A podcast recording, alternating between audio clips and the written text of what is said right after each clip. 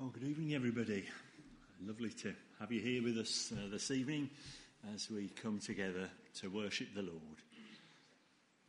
Some words from uh, Psalm 68 by King David. May the righteous be glad and rejoice before God. May they be happy and joyful. Sing to God, sing praise of his name Extol him who rides on the clouds. Rejoice before him. His name is the Lord. And we're going to praise the Lord now and rejoice before him in the words of our first hymn. Come, people of the risen King, who delight to bring him praise.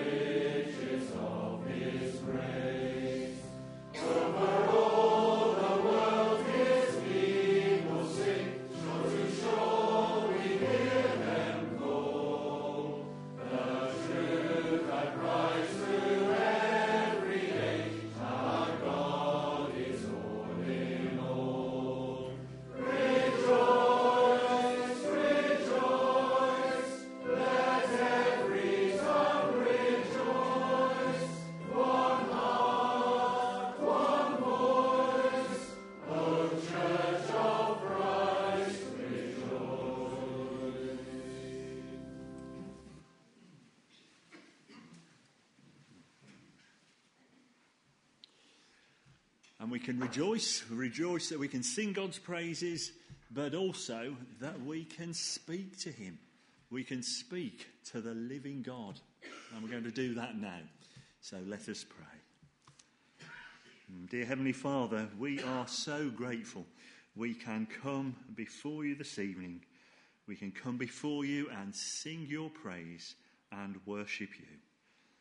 Father, we thank you that you are such a great God creator of all that we see, of all that we know, sustainer of each one of us day by day through your common grace. Father, we rejoice before you this evening for your great goodness to each one of us. And particularly, we would rejoice before you for the salvation that you have provided for us. Lord, you know our sin, uh, deep though it is, and how it separates us from you. Lord, we thank you that it can be dealt with as we put our faith and our trust in your Son, the Lord Jesus Christ, as he came to give his life as a sacrifice for our sin, that we might be forgiven. Father, we rejoice before you for that wonderful provision, a provision that's open to everyone who will come before you, who will come and put their faith and trust in him and ask for forgiveness. Father, we thank you that day by day you provide for our needs. Lord, whatever they might be, you provide for us. And we can rely on you. We're so grateful for that, and we rejoice over your provision for us.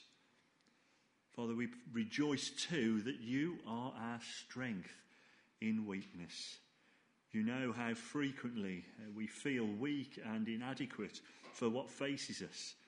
But Father, we thank you that you are with us and that you are pleased to strengthen us. Father, we thank you for that. And Father, we uh, praise you, we rejoice before you for your comfort, for the comfort you bring us in sorrow. Would you know uh, what life on earth is like, uh, the many sorrows that accompany it? And we're so grateful that we can have your comfort in each of them. And because we have your comfort, because we have your strength, because we have your provision day by day, we can rejoice. And we do so this evening. Father, as we rejoice here, Lord, we would pray for our brothers and sisters around the world who uh, suffer so much uh, for there from the authorities who bring persecution and uh, for other situations as well.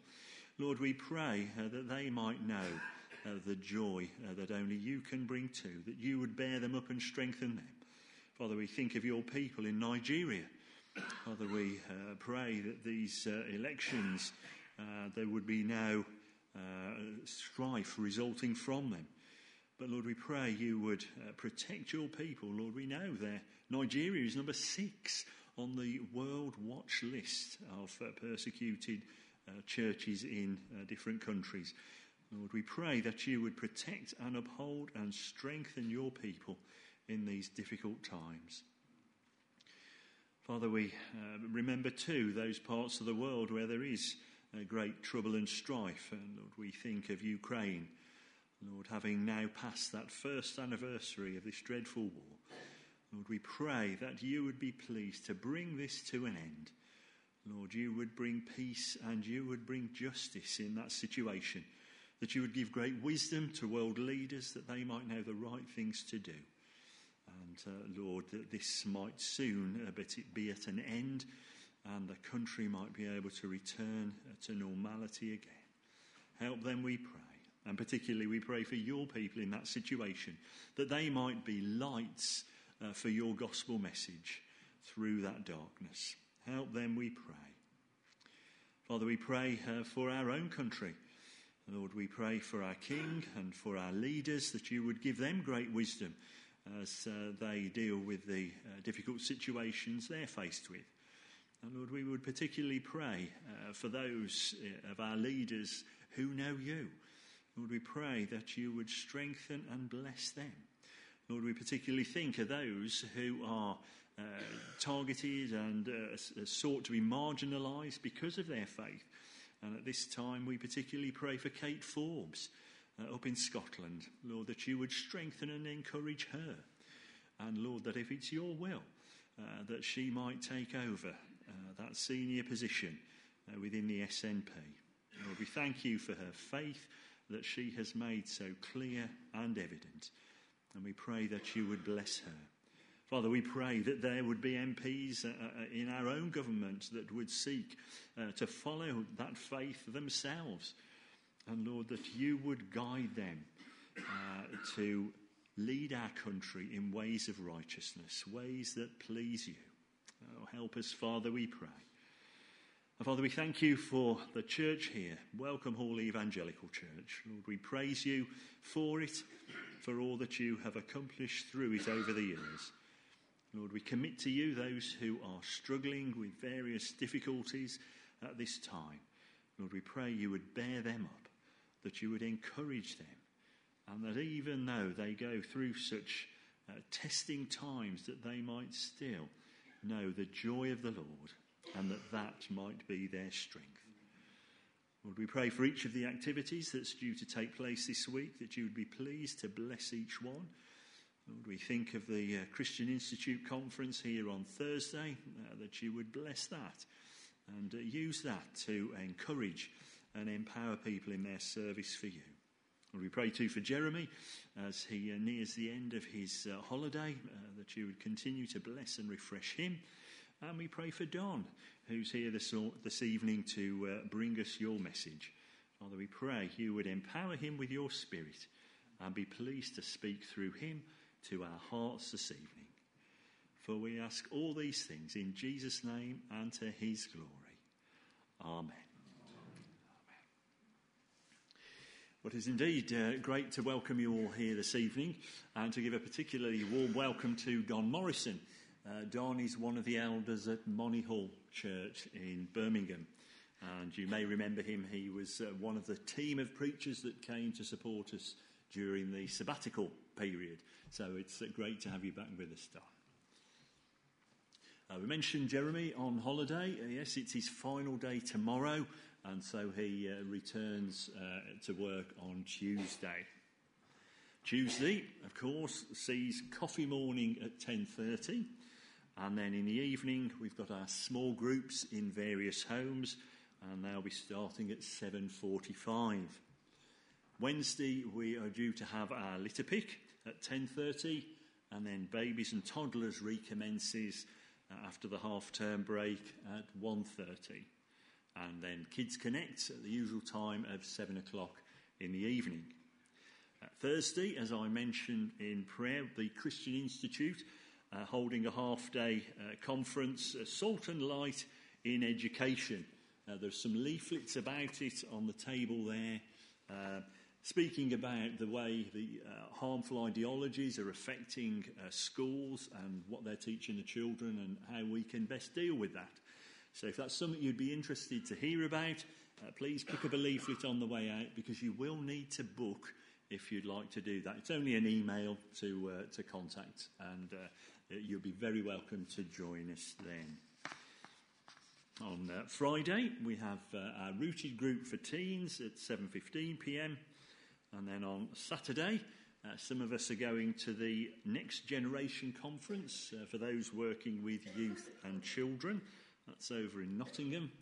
And in the evening on Saturday, uh, the local Young Life group are meeting in the church hall. Uh, next Sunday, uh, we're due to have our normal services at 10.30 uh, in the morning. First Sunday in the month, so communion will be in the morning then. And in the evening, uh, and normal service, both of which Jeremy will be speaking at. A couple of additional items. Uh, the uh, Chelmsley Wood Reformed Bible uh, Baptist Church have their anniversary service at 3 pm on Saturday, the 4th of March. Uh, that's at the Ford Bridge Centre. So, if anybody would like to go along to that, you are warmly invited to do so. And uh, here on Tuesday, the 7th, uh, so next Tuesday at 7:45, uh, we've got a visit from Dr. Peter Williams uh, the principal of Tyndale House, Cambridge. And he's come, coming to speak on the subject of can we trust the Gospels? Okay, the short answer is yes. Okay, but he's going to give you a much more interesting answer uh, than that.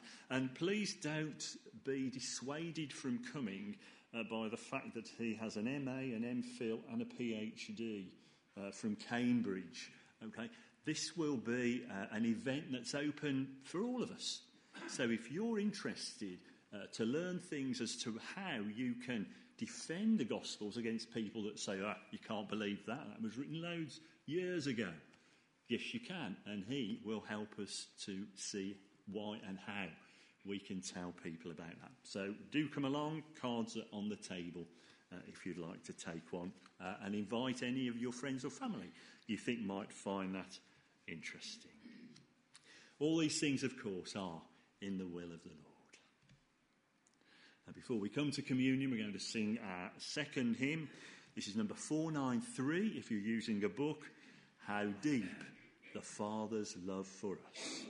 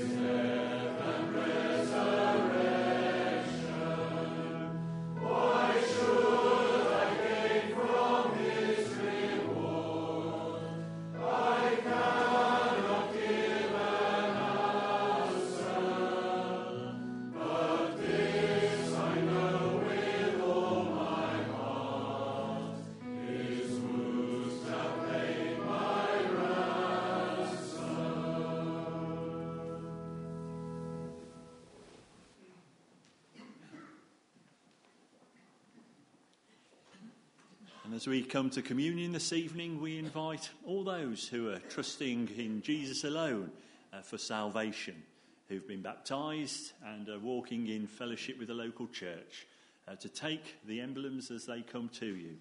And uh, just to remind you, we eat and drink as the emblems reach, reach us.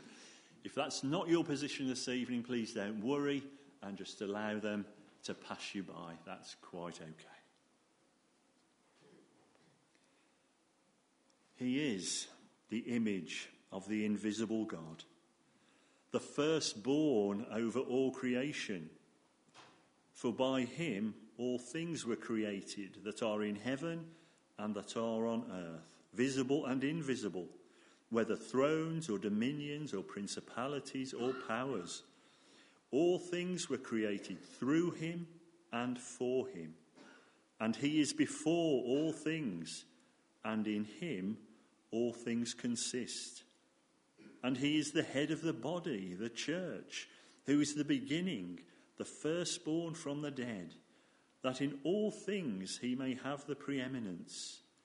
For it pleased the Father that in him all the fullness should dwell, and by him to reconcile all things to himself by him, whether things on earth or things in heaven having made peace through the blood of his cross. Now, I'm going to invite Richard to give thanks for the bread and later Peter to give thanks for the cup.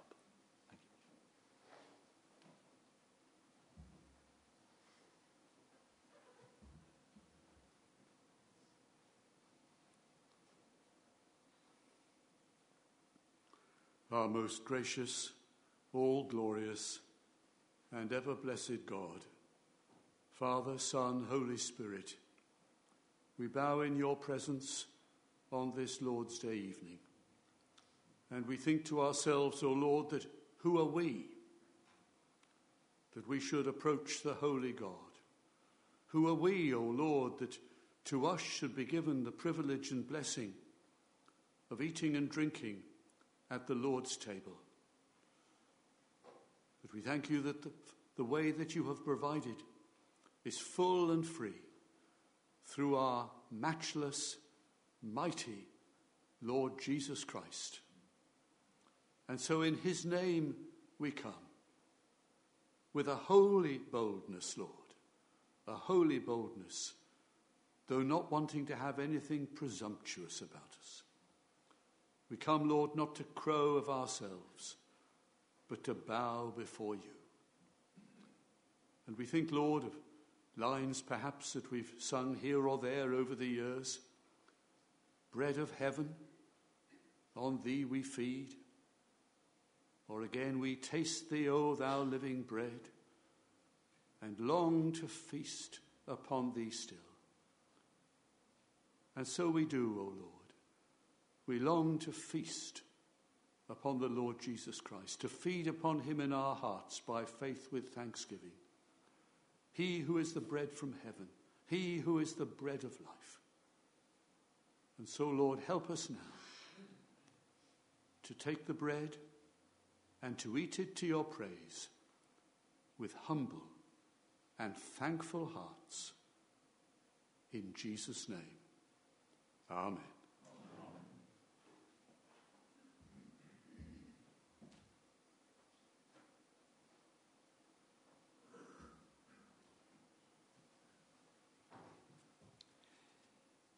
For I received from the Lord that which I also delivered to you that the Lord Jesus, on the same night in which he was betrayed, took bread. And when he had given thanks, he broke it and said, Take, eat. This is my body, which is broken for you. Do this in remembrance of me.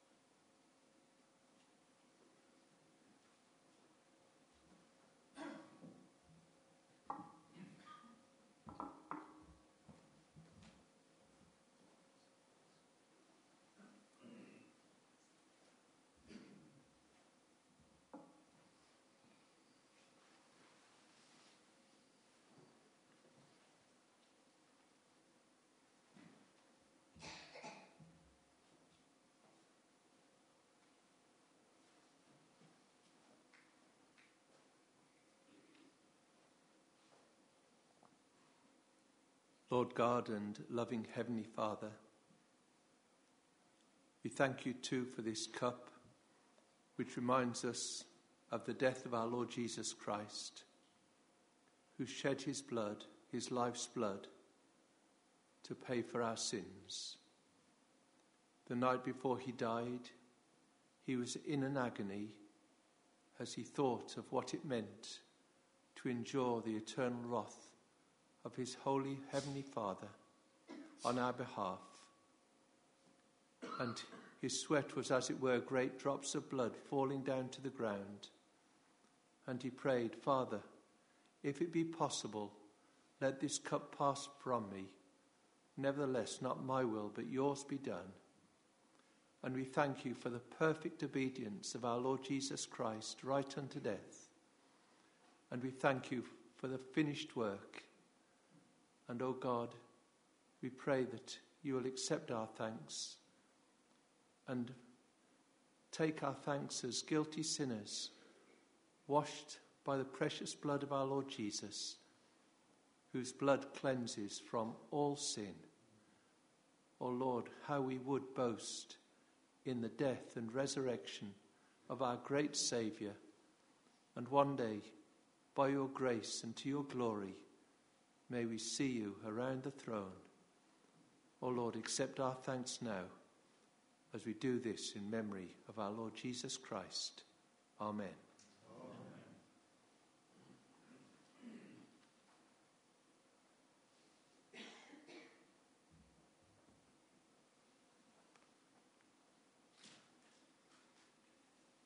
In the same manner, he also took the cup after supper, saying, This cup is the new covenant in my blood. This do as often as you drink it in remembrance of me. For as often as you eat this bread and drink this cup, you proclaim the Lord's death till he comes.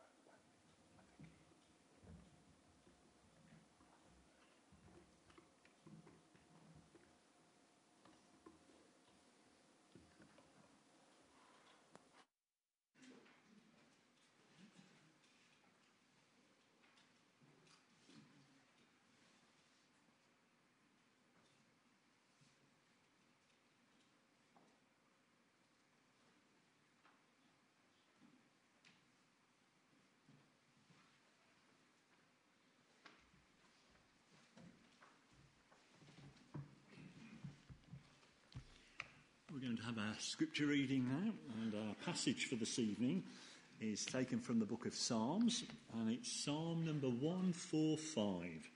Psalm 145. Entitled A Praise of David.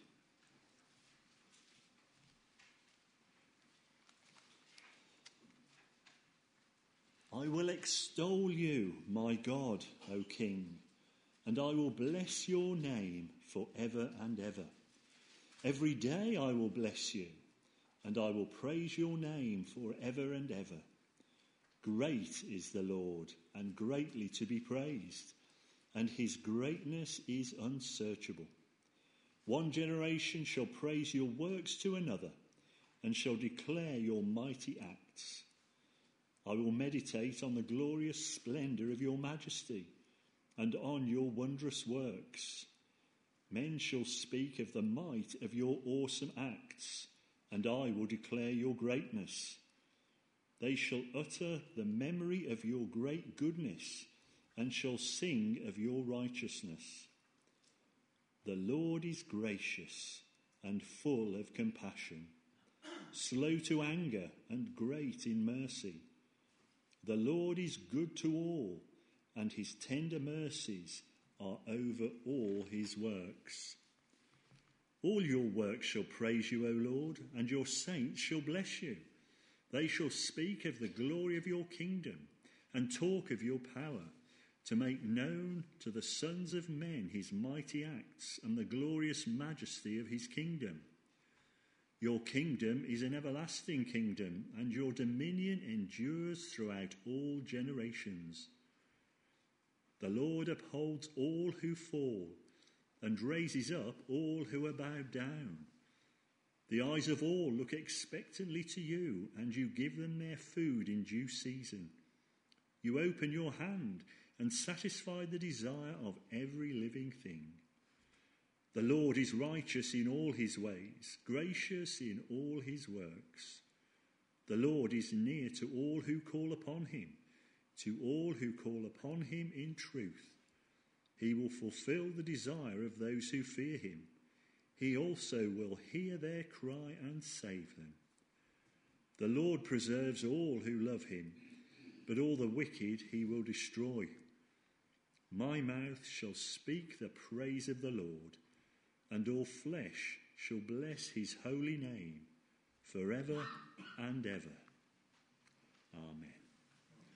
This is the word of the Lord. And uh, before Don comes to speak to us now, we're going to sing our third hymn, number 352. If you're using a book, God has spoken by his prophets, spoken his unchanging word. Number 352.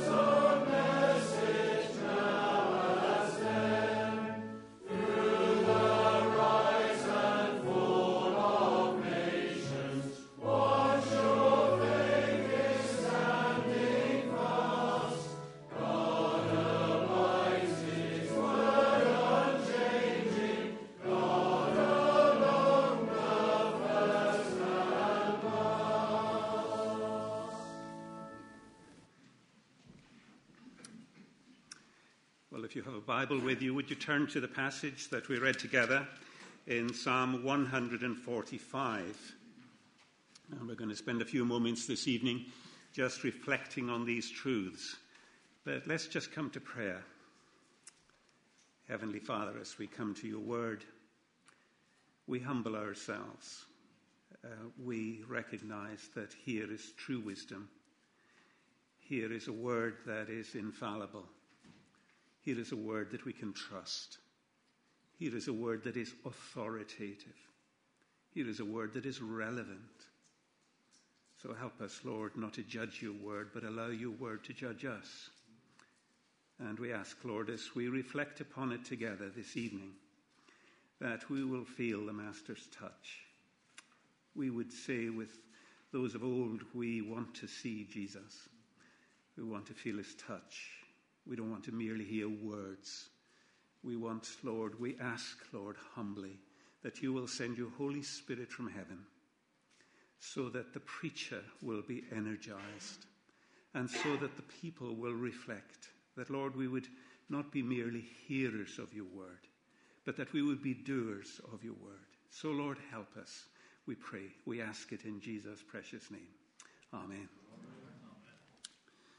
Well, as that psalm was read to us, you could not have failed to notice that, like so many other psalms, it is a psalm of praise. And in the first two verses, just very much like a Beethoven symphony, the psalmist sets out his grand theme I will extol you, my God, O King. I will bless your name forever and ever. Every day I will bless you, and I will praise your name forever and ever. What is your view of God? How do you conceive God? What do you think He is like? It's quite a few years ago now, a book came out with a rather provocative title Your God is Too Small. Your God is too small. And I guess that's true of all of us. However, we conceive God, our God is too small. And there is only one place we can go to find out what God is truly like. And we need to constantly ask ourselves is my view of God consistent with the truth of God as revealed in His Word, the Bible?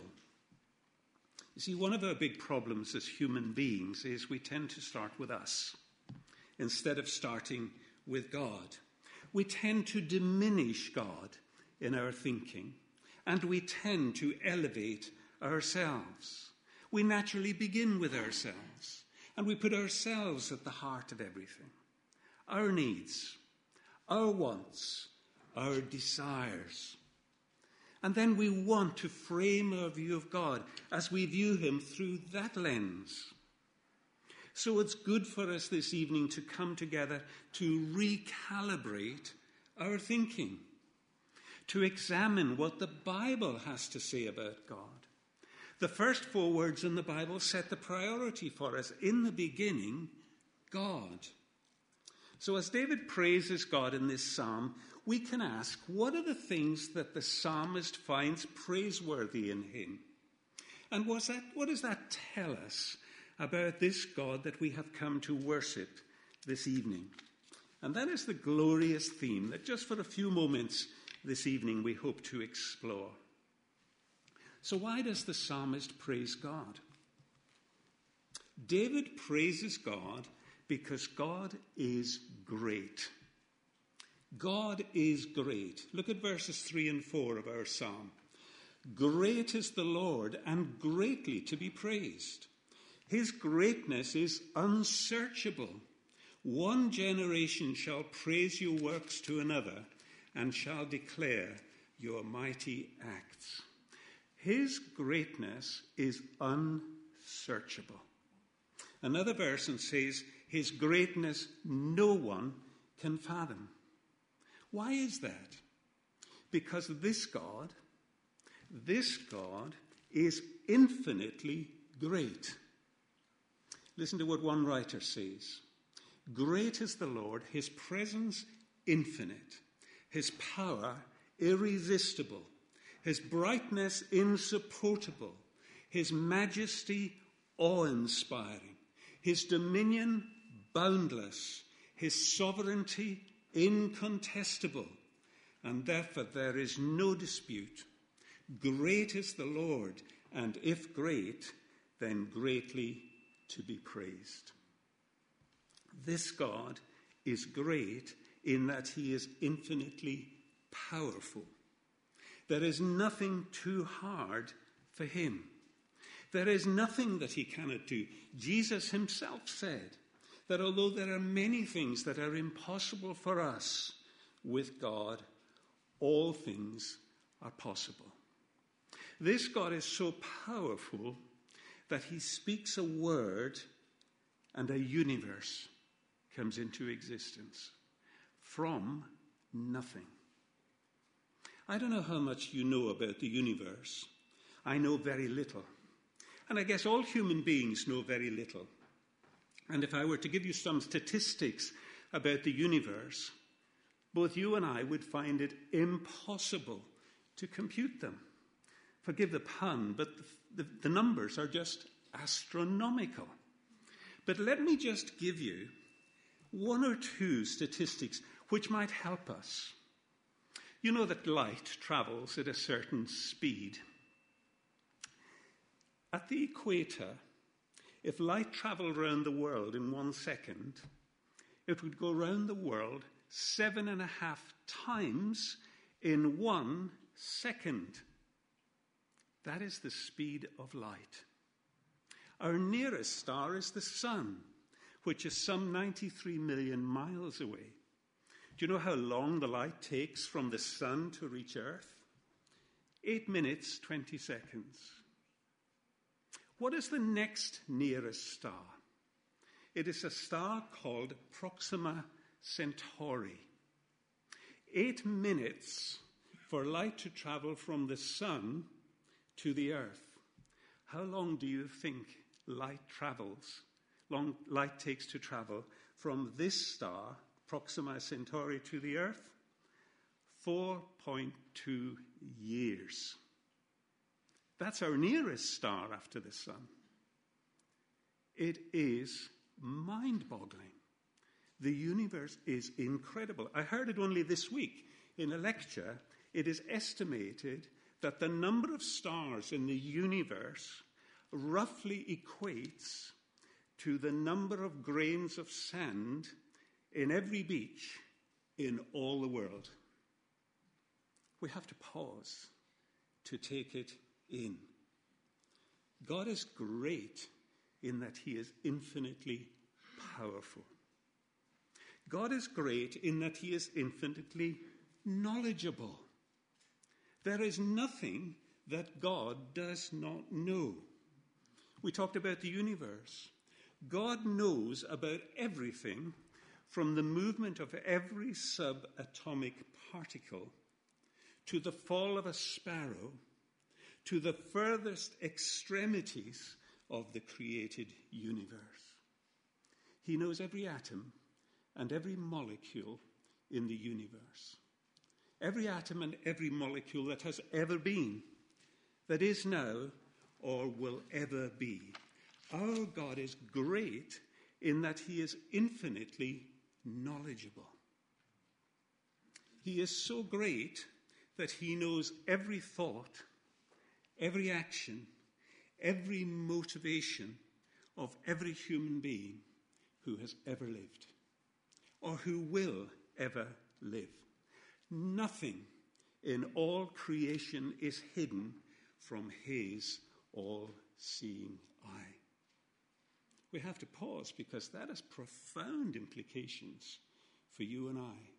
That we are coming to worship an infinitely great God, an infinitely powerful God, an infinitely knowledgeable God. But we can go on. God is great in that he is infinitely sovereign. He rules the universe that he has made. From our perspective, the world can seem a very random, perplexing place. Chaos seems all around. We see the rise and fall of governments, of empires, of nations. We see evil on, on every side. We see injustice on all sides.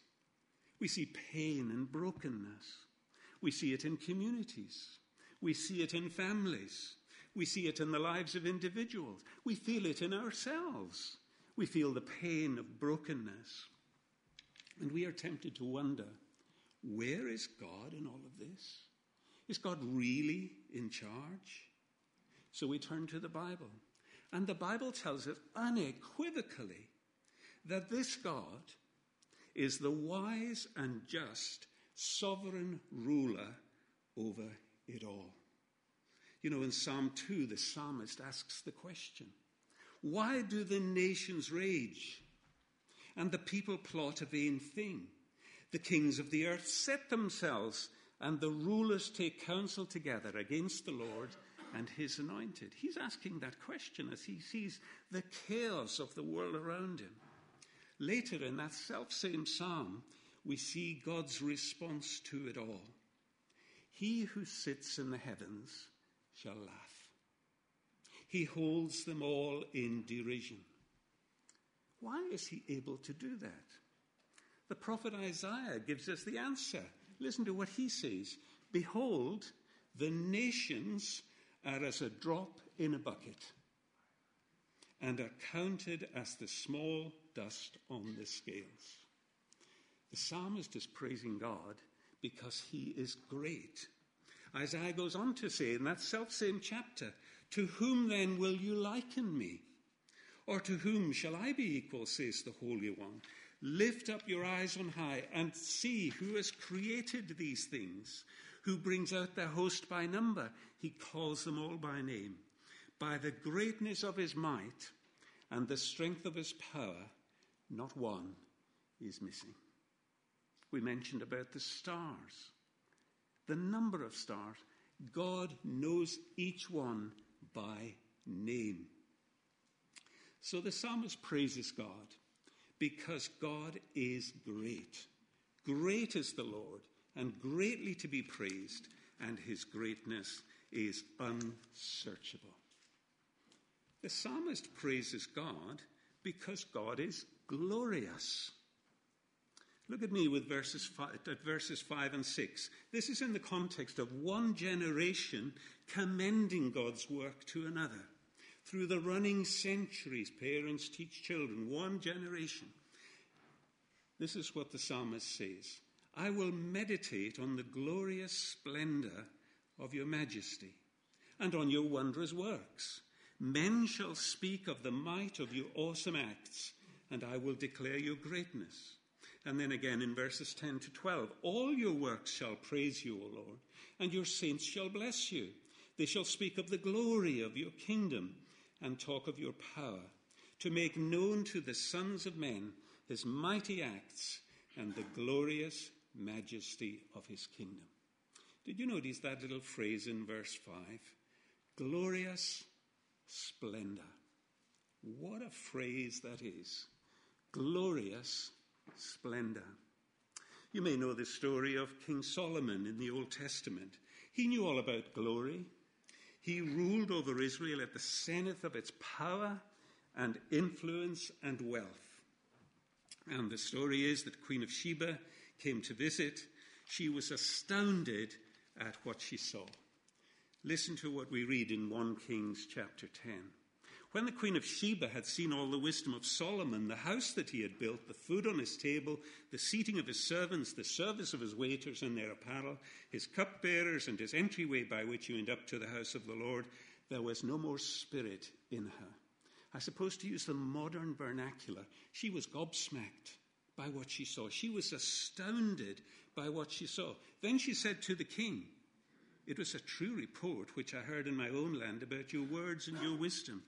However, I did not believe the words until I came and saw with my own eyes. And indeed, the half was not told me. Your wisdom and prosperity exceed the fame of which I heard. He knew about glory. His kingdom exhibited and demonstrated glory. Even Jesus himself talked about Solomon in all his glory. And yet, and yet, it was as nothing compared to the glorious splendor of our God.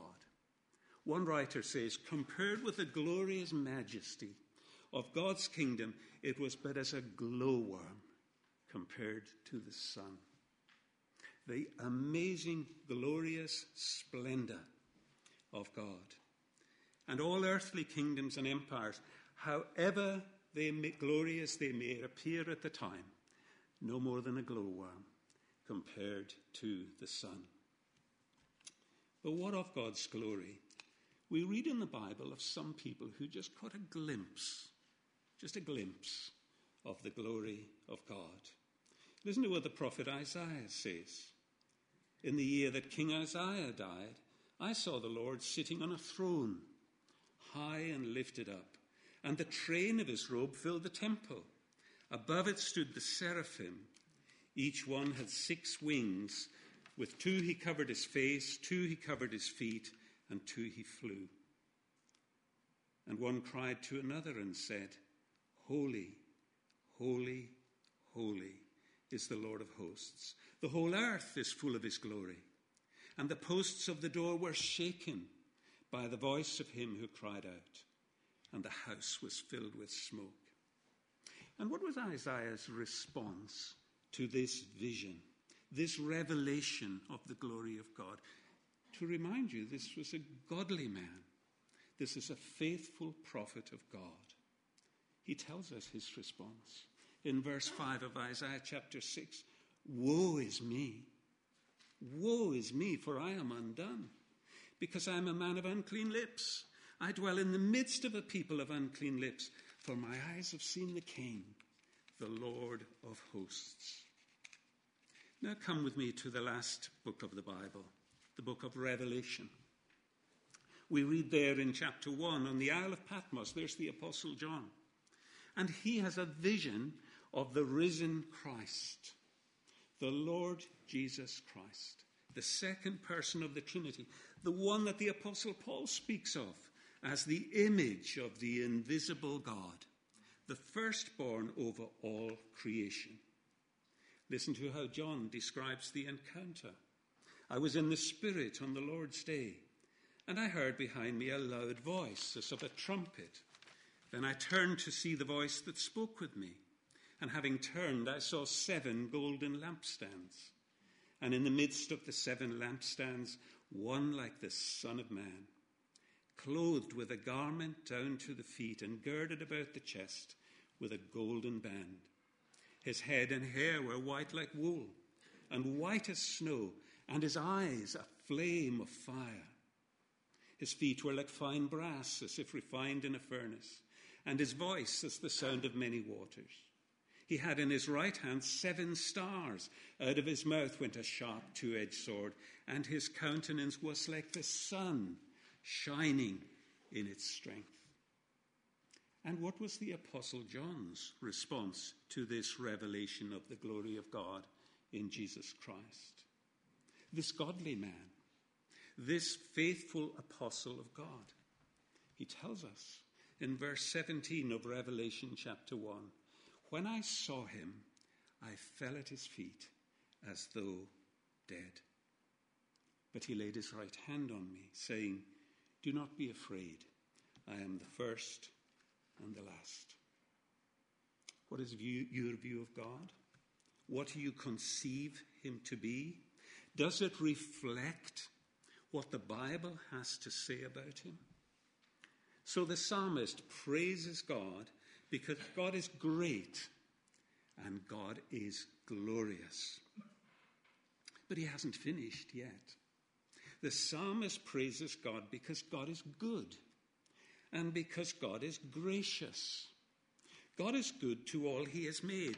Look with me at verses 15 to 17. The eyes of all look expectantly to you, and you give them their food in due season. You open your hand and satisfy the desire of every living thing. The Lord is righteous in all his ways, gracious in all his works. This glorious God, this infinitely powerful, infinitely knowledgeable God, is good and gracious to his creation. The psalmist tells us that he is good and gracious to all that he has made. Jesus himself talks about God caring for the birds of the air. Look at the birds of the air. They neither sow nor reap nor gather into barns, yet your heavenly Father feeds them. You go to the park on a winter's day, there's frost on the ground, the pond is frozen over, and you look, and here comes a lady holding a bag of breadcrumbs to feed those birds. Who put the idea into her heart? Whether she recognizes it or not, God did, because God cares for these birds. Who put it into the heart of the man to go to the shop to buy a bird feeder for his garden? He thought it would be rather nice to put a bird feeder there so he could look out and just enjoy seeing the birds feeding. God put the idea into his heart, whether he recognizes it or not. We could multiply example after example after example. The eyes of all look expectantly to you, and you give them their food in due season. And what about you and me? We go regularly, I guess, to the supermarket. Perhaps you regard it as something of a mundane chore, something very routine that you don't give very much thought to. But what do we find when we get there? We find foodstuffs of every type from all round the world. All our tastes, all our needs are catered for. If the truth be told, we are spoiled for choice. And why are all these things there in the supermarket? Well, we could say, well, we need to eat. But they're there ultimately because God cares for his world. He is good to all. He has compassion on all he has made. Verse 15 The eyes of all look expectantly to you, and you give them their food in due season. You open your hand and satisfy the desires of every living thing. God cares for the world that He has made. God provides for the world that He has made because God is good and because God is gracious. But especially, especially, God is good and gracious to His people. Those who have come to know Him through the Lord Jesus Christ. We see it in verses 18 to 20. The Lord is near to, to all who call upon him, to all who call upon him in truth. He will fulfill the desire of those who fear him. He also will hear their cry and save them. The Lord preserves all who love him, but all the wicked who will he will destroy. Let me try to illustrate these few verses by asking you a question talking to a Christian brother or sister, are you tempted to feel sometimes that God seems so far away? Are you tempted to wonder sometimes, in your lowest moments, whether He really cares about you? Are you tempted to worry that when you pray, perhaps He doesn't hear? Does He listen to your call? Listen to what the psalmist says The Lord is near the Lord is near to all who call upon him, to all who call upon him in truth. Christian, what do you think is your greatest need? Now, if, if you were to ask an unbeliever, their answer, I trust, would be somewhat different from that of a Christian. If we were to go into the streets of Bromsgrove and say to somebody, What is your greatest need? somebody would say, Well, my health isn't great. It would just be lovely to be really healthy.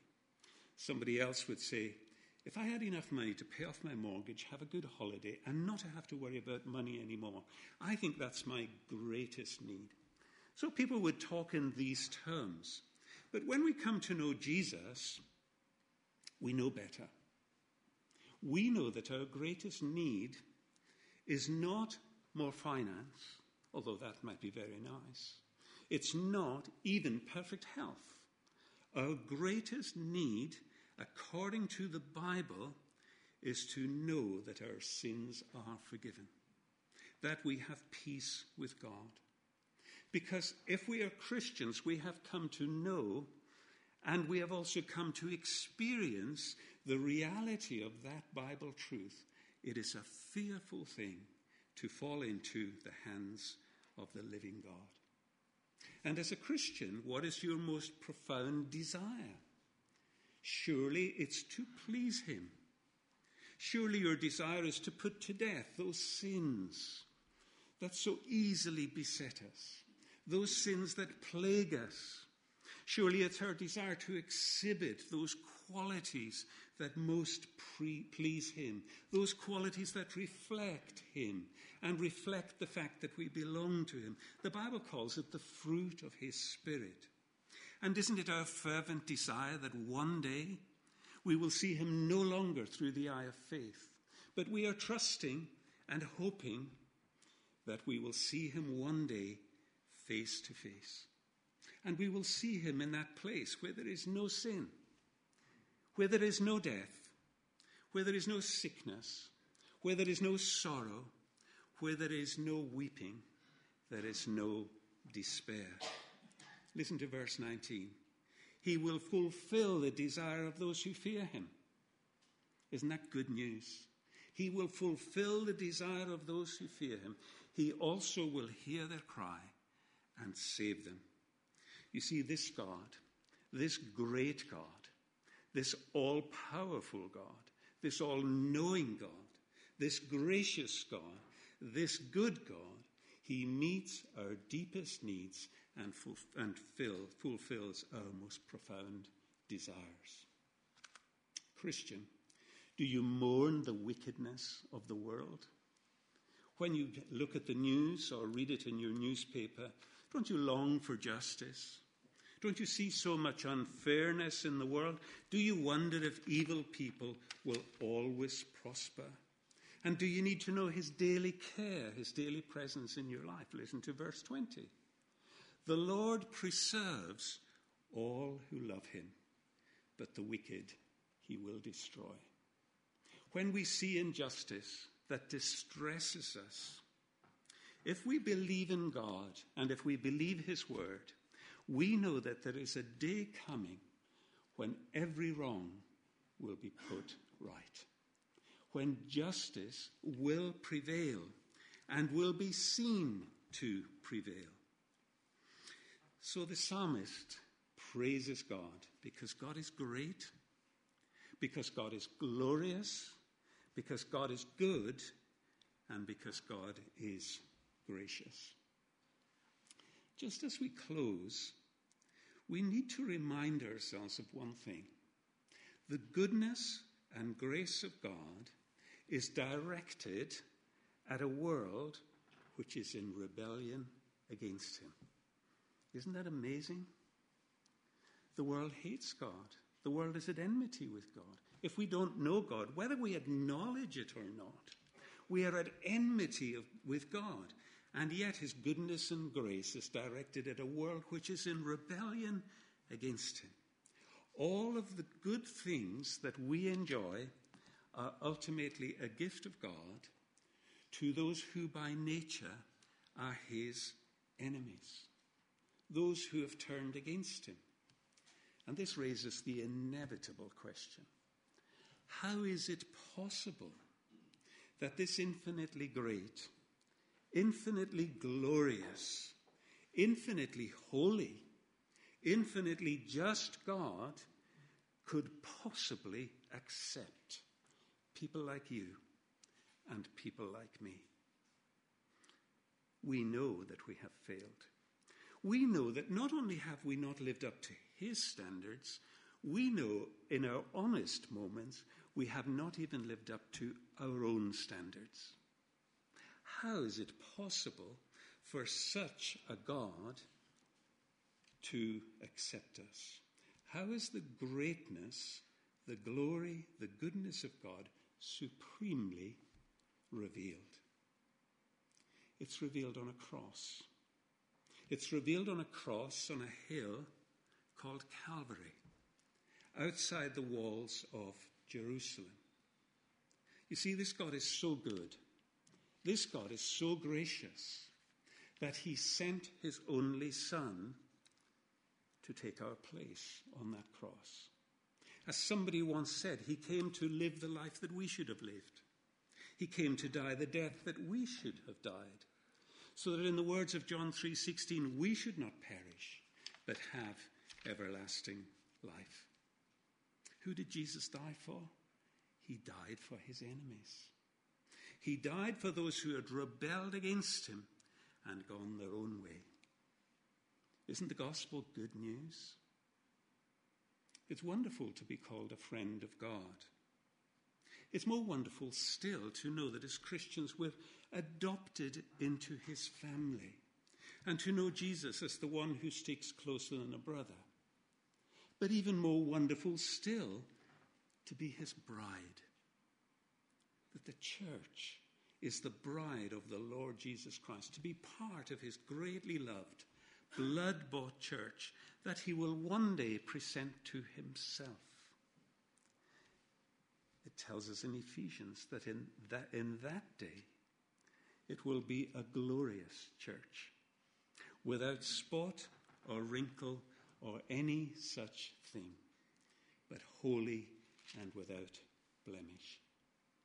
It's true that Jesus accepts us as we are. But Jesus doesn't accept us as we are to remain as we are. No, He has a project. He is going to work in our lives. And He is going to, by the power of His Holy Spirit, enable us to put to death those things that displease Him and to begin that process of progressively conforming us to His image.